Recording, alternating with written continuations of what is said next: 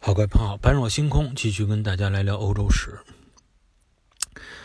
上一次咱们说到，说罗马帝国入侵了英格兰，往北边打，看伦敦这个低地已经基本上搞定了。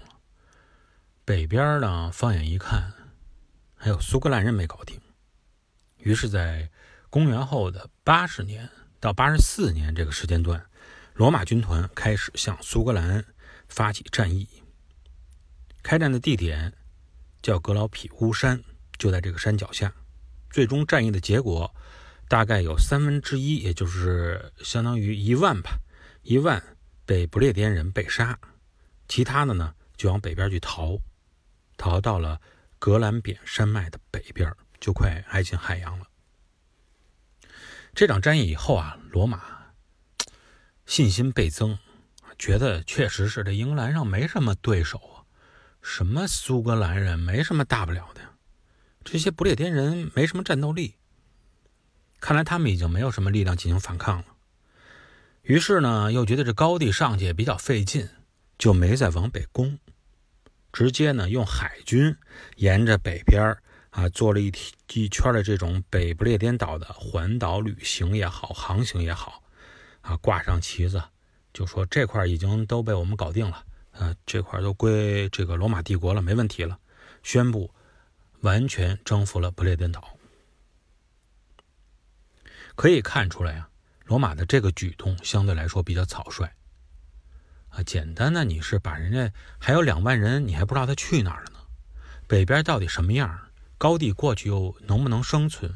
他们还会不会对你进行反攻？这些都不知道。啊，一看差不多了就行了，高地呢也不愿意上去，巡游一圈下来就算完事儿。所以罗马统治的整个这个环节中出现了这么一个漏洞以后，苏格兰高地就变成了一个真空地带。但其实呢，他们后边会知道，苏格兰高地是至关重要的，起码对整个大不列颠群岛来说。苏格兰人到了今天依然能保存自己的民族风格、民族文化，它的根源就是在于它拥有苏格兰高地。我们之前也说了啊，高地的价值在于它是不是与海相连的这一块有这么一片低地，因为这一块可以生存，可以暂时保存实力，可以造船，可以出海。而本身，苏格兰高地沿海地区也符合这样的地理特征，也有这么一圈低地。真难以想象啊！罗马的这个舰队航行过来以后，看了一圈都没发现这块地方是多么之危险。今天我们来看看苏格兰。苏格兰一说苏格兰，大家能想到什么？呃，方格群，好听的风笛。看过《勇敢的心》吧？那里的风笛之声啊，现在依然是，呃，回荡在脑海里。其实还有一个苏格兰语啊，叫盖尔语，它跟英语是不同的，专门他们有自己的语系。这些东西到现在都依然保留了下来。所以，对于罗马来说，那些隐藏在已经上了这个苏格兰高地。隐藏在格连扁山脉以北的这些苏格兰人，实际上是隐藏了一个爆炸，这个炸药、爆炸筒，对他们今后的统治会带来巨大的威胁。后来他们逐渐发现，哎，这些苏格兰人不好对付，没有征服啊，没事就从北边山上下来对他们进行进攻，没事就对他们进行骚扰。他们又想追吧，又往这高地上跑，又觉得有点费劲，到了高地上又有点不适应。所以始终对于他们来说是一块心病，那怎么办呢？一直持续到了公元一二二年的这个时间，罗马最后决定，干脆我们也学中国，但是那时候不知道中国了，就是遇到这种情况，大家都会有这种想法。我既然又抓不着你，你又经常给我捣乱，然后呢，我又疲于奔命的去找你，算了，咱们挡上好不好？你也别过来。我在这儿建几个城堡连一块儿，不让你过来。你在你那片地方，我在我这片地方，互不干涉。所以呢，在大不列颠群岛上建起了一段长城。这段长城叫什么呢？就叫哈德良长城。选择的地方呢，就是在班奔宁山脉以北修筑的，横向切割了不列颠岛。整个的这哈德良长城大概有多长呢？跟咱们长城没法比啊，它的距离大概是一百多公里，一百一十七公里。当然，修筑了哈德良长城也是这种没办法之举。并不代表罗马实际上真正愿意放弃苏格兰地区对他们的征服。它现在暂时的作用就是说，能够保护罗马已经经营的比较成熟的地区更加稳定一些，不至于受到外来这种呃苏格兰人的这种影响、这种干涉。那么，如果一旦有机会的话，他们也愿意把防线尽量的往北推一推。实际上，他们也做了这样的尝试。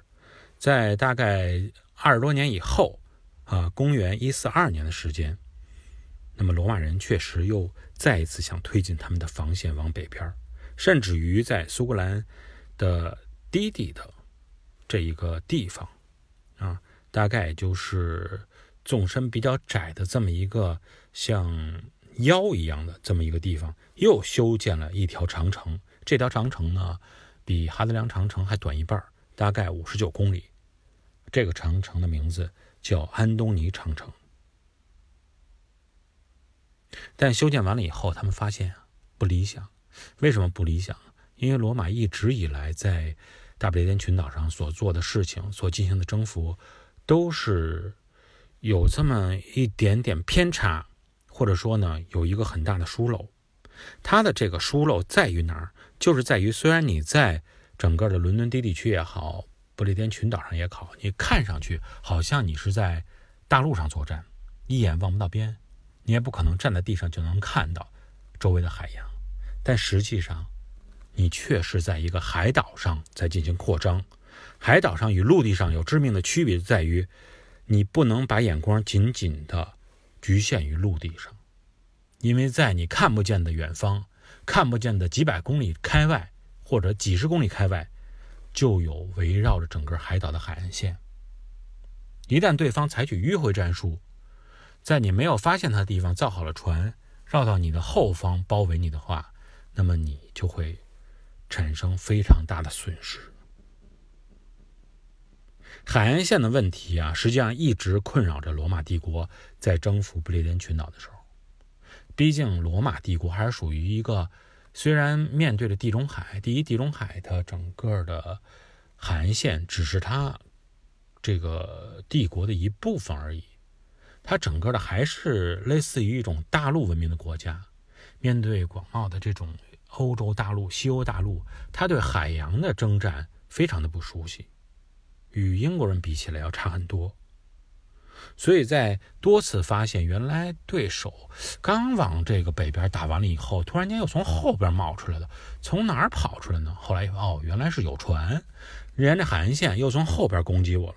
来回来去的这种疲于奔命以后，罗马在公元一九六年决定啊，干脆我还是放弃安东尼长城算了，我呀退守回哈德良长城挺好。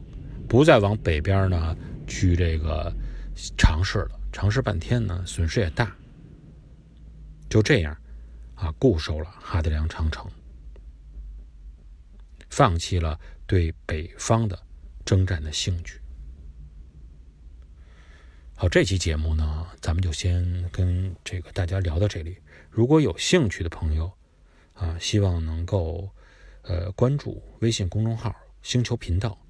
在那里边有最新的节目进行更新，同时呢有很多有意思的呃文章、视频、音频和图片跟大家进行分享。不论你到了哪个地方，只要是有这个微信公众号，都会对这个地方有深刻的、比别人更深入的了解。今天呢就先聊到这里，我们下期节目再见。